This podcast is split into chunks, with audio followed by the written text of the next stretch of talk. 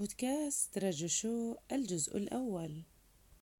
السلام عليكم، قناة رجو شو تحييكم وتتمنى لكم أوقات ممتعة وأنتم تستمعون لنا.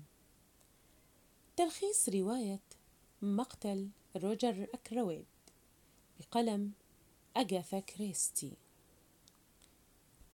إعداد وإشراف رجاء حمدان.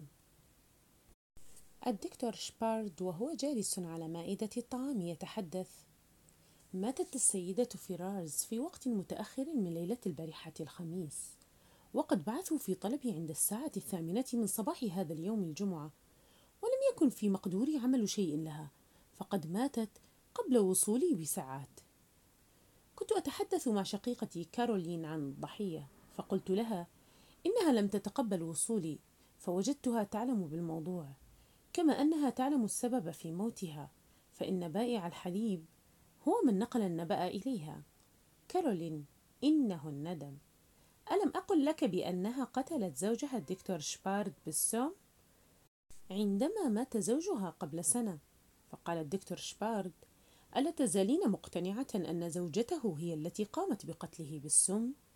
كارولين: أجل، ما أزال غير مصدقة بأنه مات بالتهاب المعدة الحاد، بل هي من قامت بتسميمه، لأن أعراض التهاب المعدة القوي تشبه أعراض التسمم بالزرنيخ. اسم قريتنا كينغز آبوت، وهي كأي قرية، والبلدة التي تتبعها تبعد عنها 9 أميال، وتدعى إكرانش ستار، ويوجد في قريتنا محطة قطارات ومكتب بريد صغير. قريتنا تفيض بالفتيات العوانس ورجال الجيش المتقاعدين، ووسائل تسليتنا وترفيهنا هي الشائعات والثرثرة. أكثر المنازل أهمية منزل كينغو بارك الذي منحه السيد فيرارز لزوجته بعد موته، والمنزل الآخر هو فيرنلي بارك والذي يمتلكه رجل اسمه روجر أكرويد، وهو صاحب معمل لصناعة عجلات العربات في 50 من عمره. أغرم روجر أكرويد وهو شاب صغير في 20 من عمره بفتاة أكبر منه ب5 أو 6 أعوام، فتزوجها، وكان لهذه الفتاة ولد من رجل قبله، أهلكت صحتها بتناول الكحول حتى ماتت. بعد 4 أعوام من زواجها كان طفلها من زوجها الماضي قد بلغ 7. اعتبره روجر كابن له واعتنى به، إلا أنه عندما كان مصدر قلق وإجهاد له، لذا لم يحبذ روجر إعادة فكرة الزواج مرة ثانية. وبعد ذلك أتت زوجة أخي روجر الأصغر الفاشل لتمكث معه، معتمدة على سخاء ومنح أخي زوجها.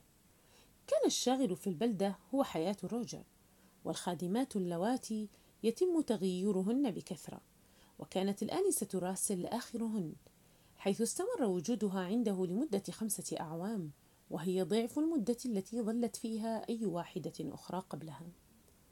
شغل تفكير الدكتور شبارد لغز موت السيدة فيرارز. أتراها قتلت نفسها؟ لو كانت فعلت ذلك لابد أنها تركت مكتوبا يخبر بذلك، لكن لم يظهر أي برهان على أنها انتحرت. لم يمض أسبوع عندما رآها قبل موتها.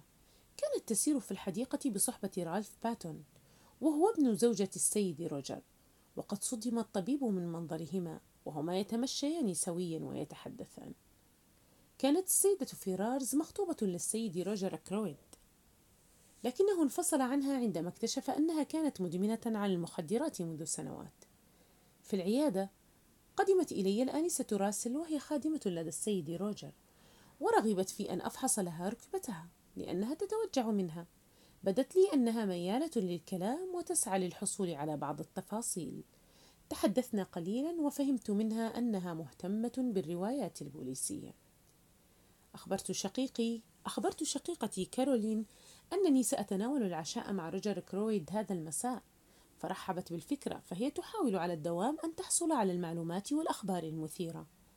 ثم سألت لماذا رالف ابن زوجته الميتة يقيم في فندق ثري بدلا من منزل كرويد منذ صباح البارحة. استغربت من تلك المعلومات التي حدثتني بها، ولكنني لم أسأل عن صحتها، فيكفي أن كارولين هي من قالتها. سكن جار جديد لنا اسمه لارشيز بورو، غامض بعض الشيء، ولم نكن نعرف ماذا يعمل أو من أين أتى، وهذا الأمر بالطبع وكالعادة قد شغل بال كارولين التي تهوى دس أنفها في أي شيء أو أمر لتعلم كل شيء. لم تكن كارولين تعلم شيئا عن الجار الجديد، ولم تجد أي شخص يعطيها تفاصيل عنه، مما حدا بفضولها إلى أن تخرج إليه بحجة الاستعارة لبعض أدوات الحديقة كي تقابله عن قرب، ولكن محاولتها فشلت ولم تعرف شيئا.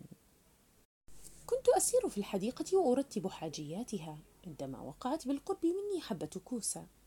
جلت ببصري يمنة ويسرى، فوجدت جاري الغريب يطل برأسه من فوق السور ويتأسف لسقوط حبة الكوسة في حديقتي، وقال لي إنه يحب أن يجرب الكثير من اختبارات الزراعة في حديقته، وقد وصلت حبة الكوسة إلى عندي عندما قذفها بسبب غضبه. تكلمنا قليلا وقدم لي حبة الكوسة فأخذتها منه، وقد فهمت منه أن عمله الماضي كان هو دراسة النفس البشرية، إلا أن الذي أدهشني عندما قال لي إنه يعرف السيد أكرويد، وإنه عندما كان يعمل في لندن طلب من السيد أكرويد إخفاء حقيقة شغله، فهو لا يحب الشهرة، وقال لي إن السيد رالف باتون هو خطيب بنت شقيق السيد أكرويد. رجعت كارولين من القرية وأعلمتني أنها رأت السيد أكرويد وأخبرته بأن رالف موجود في القرية وأنه يسكن في الفندق، فتفاجأ السيد أكرويد بوجوده في البلدة حتى إنه قال لا بد أن أكون مخطئة بمعلوماتي هذه. ثم بعد أن فكر للحظات قال إن رالف وفلورا مرتبطين، ويبدو أنه قدم لمقابلتها، وعند عودتي من طريق الغابة تناهى إلى سمعي أصوات كأن أحدها صوت رالف والثاني صوت فتاة. قالت الفتاة شيئا لم أفهمه، ورد عليها رالف بغضب شديد بأن الرجل العجوز قد يحرمه من الميراث بسبب تضايقه منه في السنوات الأخيرة، وأن أي تصرف أحمق آخر سيكون كفيلا بالقضاء على كل آماله، وهم بحاجة إلى النقود، وهو لا يرغب في أن يغير الرجل العجوز وصيته. ثم قال لها اتركي الموضوع لي ولا تقلقي. عندها عزمت الأمر للخروج إلى الفندق كي أتحدث مع رالف وأنصحه.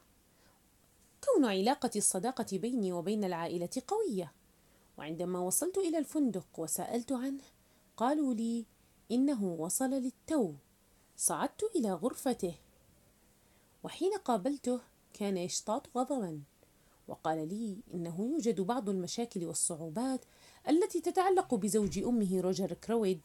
هدأته وعرضت عليه المعونة، لكنه رفض وشكرني، ثم قال علي أن أقطع ذلك بنفسي. ذهبت إلى بيت السيد أكرويد لتناول طعام العشاء، وعندما دخلت إلى حجرة الاستقبال سمعت صوت إغلاق نافذة، ثم خرجت من الباب جانيت راسل مدبرة المنزل. فدخلت إلى الحجرة وأردت أن أعرف سبب ذلك الصوت، لأنني متأكد من أن الصوت لم يكن بسبب إقفال النافذة، لأن النوافذ أشبه بأبواب زجاجية، ويوجد هناك طاولة مستديرة لها باب زجاجي وبداخلها صحون فضية وحذاء صغير لطفل يرجع إلى فترة الملك تشارلز الأول. فتحت الباب لأنظر على أحد الأطباق، إلا أن الباب انزلق من معصمي وأغلق ثانية. أدركت أن الصوت الذي تناهى إلى أذني هو صوت هذه الطاولة عندما يقفل بابها. وبينما أنا أنظر إلى محتويات الطاولة دخلت الحجرة فلورا وهي تبتسم، وقالت ألن تبارك لي يا دكتور؟ فأنا ورالف قد انخطبنا منذ شهر، إلا أننا أعلنا ذلك البارحة، وإن عمي مرتاح ومسرور لهذا الأمر، لأن ذاك من شأنه أن يبقيني ضمن الأسرة، وسوف يقوم عمي بصيانة وتحديث بيت كروس تونز لنا. فدخلت والدة فلورا وسلمت علي، ثم أكملت الكلام عن موضوع الخطبة، ثم طلبت مني أن أتحدث مع روجر أكرويد في أن يخصص لفلورا أمورها المالية، فقلت لها إنني أكره التدخل في شؤون الآخرين الخاصة. جاء الميجر بلانت وهو صاحب لروجر، لكنه كان يصغره بعدة سنوات، وهو صياد ماهر وذهب إلى أماكن بعيدة، وقتل الكثير من الحيوانات. طلبت منه فلورا أن يقول لها عن تاريخ القطع الفضية المتروكة على طاولة الفضيات. بعد ذلك دخل علينا روجر ومعه معاونه ريموند، وأعلن أن طعام العشاء أصبح جاهزا. ذهبنا جميعنا لتناول العشاء، لكن لاحظنا أنه كان باديا على روجر الاضطراب والتوتر لدرجة أنه لم يأكل أكله المعتاد.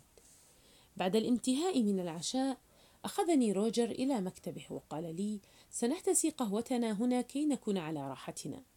وقد أصدرت أوامر لريموند أن يحرص على أن لا يقاطعنا أي شخص.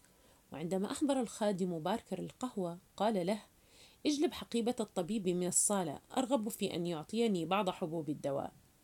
وبعد أن جلبها وخرج تأكد من أن الباب مغلق جيدا والنوافذ مغلقة بالمزلاج، ثم قال: هل كنت مسؤولا عن آشلي فيرارز في مرضه الأخير؟ فأجبته: أجل. قال روجر: هل شككت في أنه توفي مسموما؟ الطبيب: مجرد شك. فبعد حديث شقيقتي عن شكها في طريقة وفاته تلك، وضعت تلك الفكرة في رأسي، واحتمال أن يكون قد مات مسموما. ومن ذلك الوقت لم أستطع إزالة الفكرة من رأسي، لكن ليس عندي أساس منطقي لذلك. قال روجر: إن أرشي فيرارز قد توفي مسموما، وزوجته هي من سممته، لذا لقد قالت لي ذلك. أخذ روجر يتكلم عن السيدة فيرارز وقال: لقد كنت في وقت ما منجذبا إليها، وطلبت يدها للزواج فرفضت، ثم طلبتها مرة ثانية فقبلت، إلا أنها أصرت أن يظل أمر الخطبة سرا حتى تنتهي فترة الحداد. وعند انتهاء فترة الحداد زرتها في بيتها وقلت لها: إن الحداد على زوجك انتهى الآن، فهل نتم الخطبة؟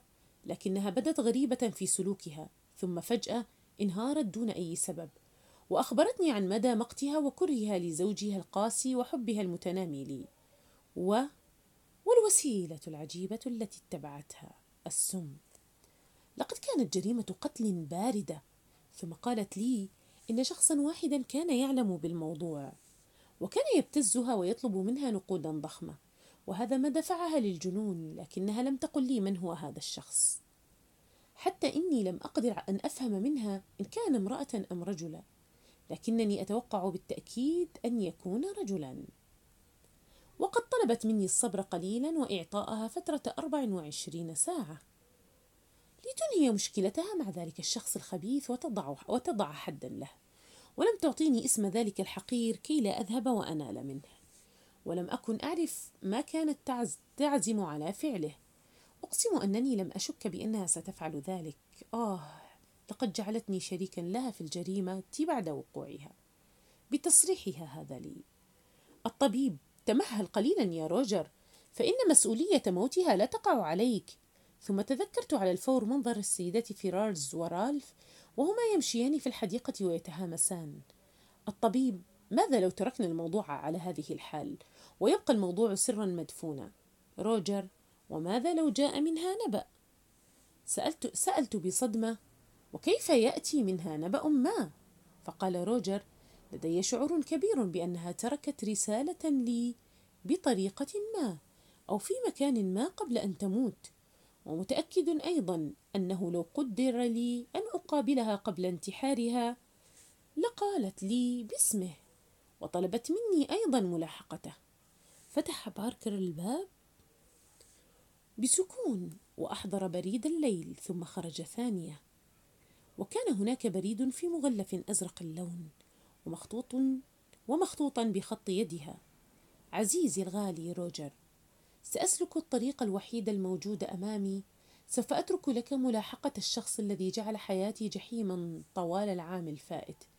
ليس عندي أقارب أو أطفالا أخشى على سمعتهم، لذلك لا أخاف أن ينفضح هذا الأمر مقابل معاقبة ذلك الشخص الحقير. ثم صمت روجر وسكت، ورفض إكمال قراءة الرسالة أمامي رغم كل محاولاتي لحفزه على أن يكمل القراءة. بعد ذلك هممت بالمغادرة وتركته يقرأ الرسالة وحيدا كما رغب. نهاية الجزء الأول، بودكاست رجو شو، إلى اللقاء في الجزء الثاني.